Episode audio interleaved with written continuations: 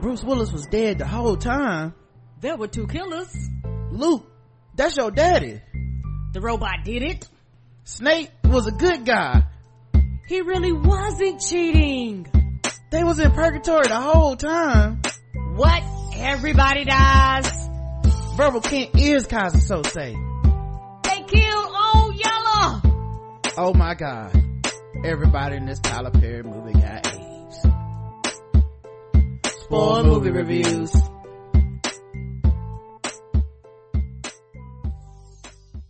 Hey, welcome to another episode of Spoil Movie Reviews. I'm your host, Rod, and I'm by myself, finally, okay? I'm free! Clank, clank! They let me loose and I'm able to do this solo spoil movie review. Um, of course, these are movie reviews, people that seen the movie, don't ever plan on seeing the movie, don't care about spoilers, because we do spoil the movie, talk about everything. Um, and today's movie is Spiderhead, which I watched on Netflix. Um, it stars Chris Hemsworth, Miles Teller, and Jurnee Smollett. Uh, and, uh, of course, um, it's for people that seen the movie, don't ever plan on seeing it or don't care about spoilers, cause I'm gonna spoil it. Uh, let's talk about what we liked, then we talk about what we didn't like, then we'll score from zero to five. Um, and yes, Chris Hemsworth does turn out to be the bad guy, but honestly, I don't even feel like that's a spoiler. It's very predictable. Uh, it's directed by Joseph Kosinski, so Kosinski, hope I said that. So Kosinski and, uh, stars Chris Hemsworth as Abnesti, uh, Miles Teller as Jeff, Jurnee Smollett as Lizzie, um, and then a bunch of actors I don't necessarily know all their work, but good for them. They got a movie and I'm happy for them. Um, so let's go ahead and get right into it. And by the way, the guy who directed this directed Top Gun Maverick, you know, so you expect high, big things. Uh, all right, the plot of it. Um, let's see. In the, this is set in the near future when convicts are offered the chance to volunteer as medical subjects in hopes of shortening their sentences. When one prisoner finds himself the test patient for a new pharmaceutical capable of generating feelings of love, he begins questioning the reality of his emotions and sets out to discover the truth uh, that convict is miles teller uh, all right so basically chris hemsworth is a scientist and he's got this facility where they don't have um they don't have uh it's not a traditional prison. Like you can't just get out and leave but there's a lot of like you can go outside. There's no locks on the doors. Um and this prison is you know somewhat futuristic. Everyone has this setup in their back that allows chemicals to be put into this pack on their back and the chemicals are released into them and it makes it can make them feel certain ways um just based on which chemical compound they're being given. And there's these smartphones and all these blinking lights and technology that really let you know like this is how we're manipulating their emotions right? And uh my man chris hemsworth plays uh abnesti who is like this eccentric conductor of these experiments who we eventually spoiler alert find out is a mad scientist. Um and that's the gist of it. And this is and as you go along you find out like oh people have com- these people have committed like serious offenses or like very messed up crimes. And they've chosen to come here or been chosen to come here instead of like serving out a prison sentence. Uh in a like a regular ass prison. And so like miles Ter- teller's character uh of course has like this tragic background story but it's never it's not like a malicious background story to where you end up not liking him. He got too drunk thought he could drive he drove and killed his uh, best friend and then they later reveal he also killed his girlfriend at the time and on his days out he's able to call. You get one phone call at the top of this hill on this island or whatever he goes to the top of the hill and calls her voicemail just to hear her voice again. Like that's the you know that's the kind of movie this is right?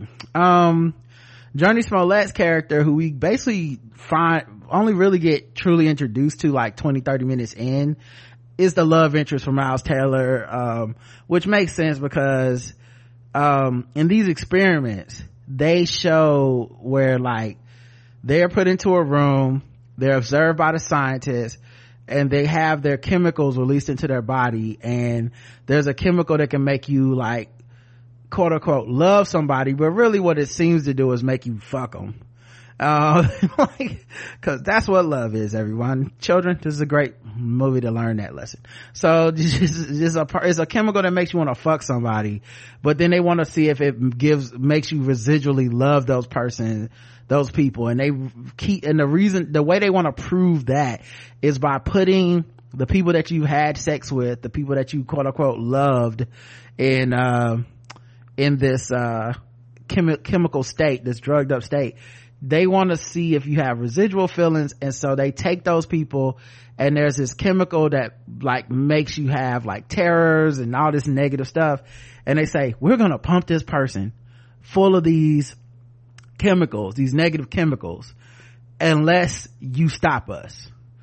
Uh, or no or, or tell us which one to put it in because they assume the one that you say put it in is the one you don't love. So they've made you fuck both people and they've watched it, which is also weird and creepy. Uh, Chris, uh, Hemsworth and Mark Paguio play, uh, he's a character is Verlaine, his, basically his, his assistant. They watch these people fuck, which seems one of those moments where you go, this seems not only highly unethical, but also inhumane in a way that's worse than just prison, right? Like in prison, they don't put you in a room and make you fuck, you know? uh, they might put you in a room with someone that that might be a, a rapist or some shit but they that's not like they're, they're not there that's not the purpose. They're like all right we're gonna make you pretend to be in love. So anyway um they they put these people through this stuff and ultimately nobody wants to go through with pumping another inmate um full of these negative chemicals and shit. So the whole movie ends up being about how do you get someone to make that choice to prove that they're in love. Sorry i need a little sip of water. And uh they and so that's the main crux of the movie. So now let's get to things i like. Sorry this is a long long way to go for this. What i liked chris hemsworth is as a as a eccentric creep uh was pretty cool who he of course is a mad scientist and like all mad scientists he needed to put the drugs in himself because why not right? It's like uh, batman villains and mad scientists in movies they all do the same shit. It's like this is this formula i don't know if it works dr morbius well i'll be the first patient like what nigga why would you do that? Um and then um so that was that was he that worked. I really liked uh mark paguio as uh verlaine he was good as like this kind of moral gray area where he was uncomfortable with this thing but wasn't taking uh, charge of being a good person and changing everything until the very end when he goes and gets the police. Jurnee Smollett is always great in everything. Um, and you know even though she also gets a background story where you're very sympathetic for her and we and what basically the big turn of the plot is that you find out there's a drug called Ob- these unobtainium. No it's called o- obdx obedience uh basically a drug that makes you be obedient and do whatever they say. And you find out that it's not love it's not hate it's not uh all these other chemicals in their body that they're really testing they're testing the obedience. Um the obedience uh uh drug and what they can make people do as long as they have this obedience drug. And so um that becomes the whole crux of it. And the one way to the only way to break the control of the obedience drug is if someone tries to threaten you to like harm the person or the thing that you love the most. And so uh, in a typical fashion when miles teller's character jeff is asked to like torture lizzie or whatever he breaks control and all this other shit happens and there's a big prison break and all that stuff. Um so i loved the uh chris hemsworth. I love the technology. It looked great.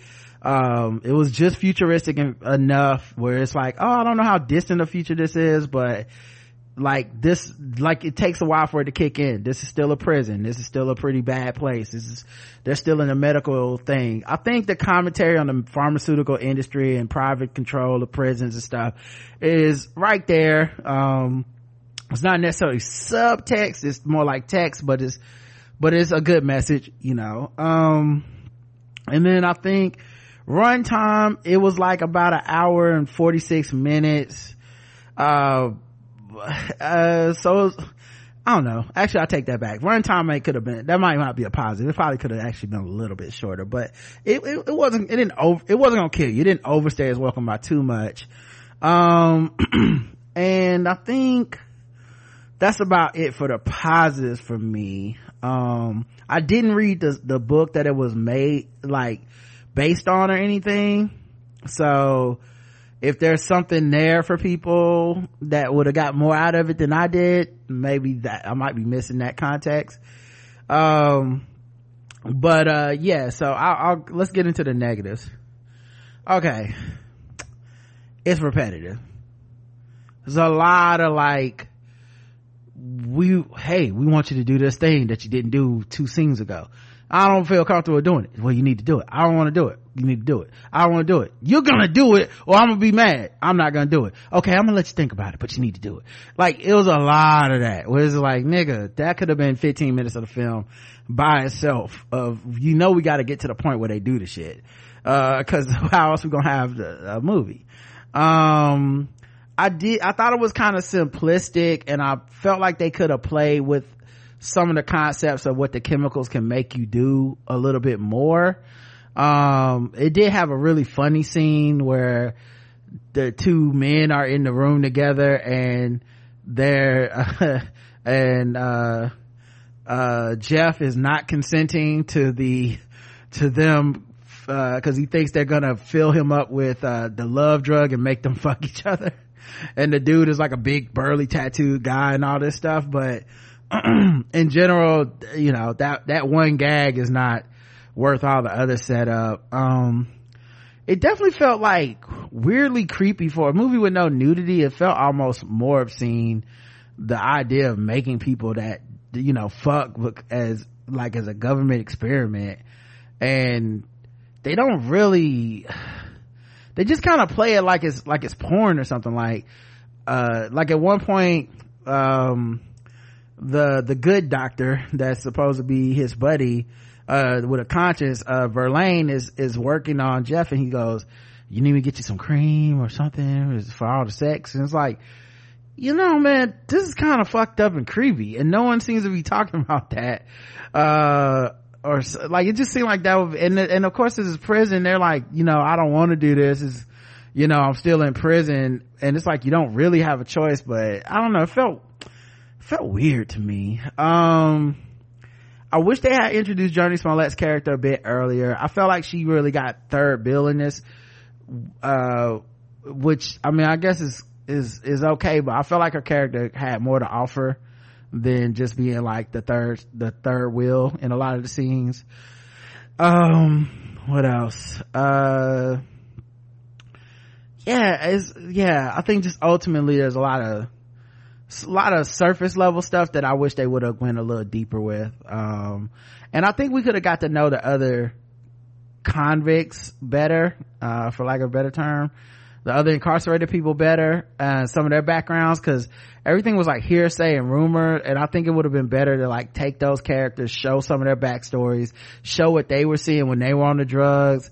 Um, that kind of stuff would have been cool. Um, uh, so I, I, you know, and of course, like the corny name OBDX for OB, for the obedience drug and the bingo thing and, uh, where he, like, there's a big reveal that he's playing, that, um, that, uh, Chris Hemsworth's character is naming all the drugs after, uh, or not drugs, he's keeping track with a bingo card. And the biggest reveal is that uh, Jurnee Smollett and, uh, and, um, and, uh, Miles Teller's characters had both done their time and were supposed to be free at this point. And it wasn't really a government prison anymore. It was like a, uh, uh pharmaceutical experiment and so i think there was stuff like that that i would have liked to see a little bit more come up it's a little bit more in depth this. They could have used like an outside scene of maybe some people investigating how deep the thing went um, instead of this like thing where chris hemsworth character just kind of admits to everything at the end. I'd rather them show than tell on that. And then lastly chris hemsworth death was stupid as fuck. It was like they get in a fight because he has that chemical thing on his back um and i guess you can't remove it yourself or something. It ends up going haywire in this fight. Uh it's very fragile uh for something that you're gonna have people fucking and slamming up against walls and shit on. And it malfunctions and he flies away in his plane. Like you know i'll get you next time gadget and ends up crashing his own plane because his emotions are like i'm laughing i'm crying i'm hungry i'm sleepy. It's, it's just you know it felt like an excuse to do those acting exercises that people do in classes where they train like now you're being happy now you're being sad you know? But uh ultimately uh i felt it was kind of light and forgetful but had a had a chance to be better you know what i mean? Um had a good premise and just like a lot of netflix stuff doesn't really uh stick the landing. You know i feel like a lot of these netflix movies just do not stick the landing. The third act is always like a clusterfuck. Um but uh yeah I, like i said it looks great. I forgot to mention that in the positives. Looks great. Beautiful gowns all that stuff. Zero to five let's rate it. I would give it a two and a half out of five. Maybe a two. Like it's it's all right.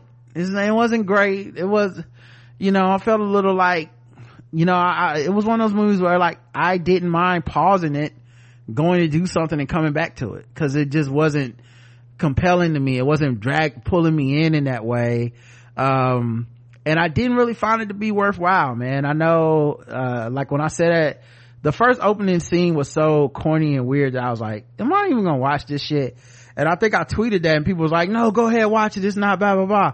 And so I was like, okay, cool. But then I finished it and was like, eh, it's kind of simple. Like, like, it wasn't, it, it, it, didn't turn out to be a much better scene than that, but better movie than that opening scene. Um, and the creepy watching people fucking thing just never grew on me. Um, so, but I don't hate it. It's not the worst film in the world. It just was like, it was an afternoon. You know what I'm saying? All right, that's it. Uh, I'll be back with more solo reviews and stuff for y'all later. Until then, peace.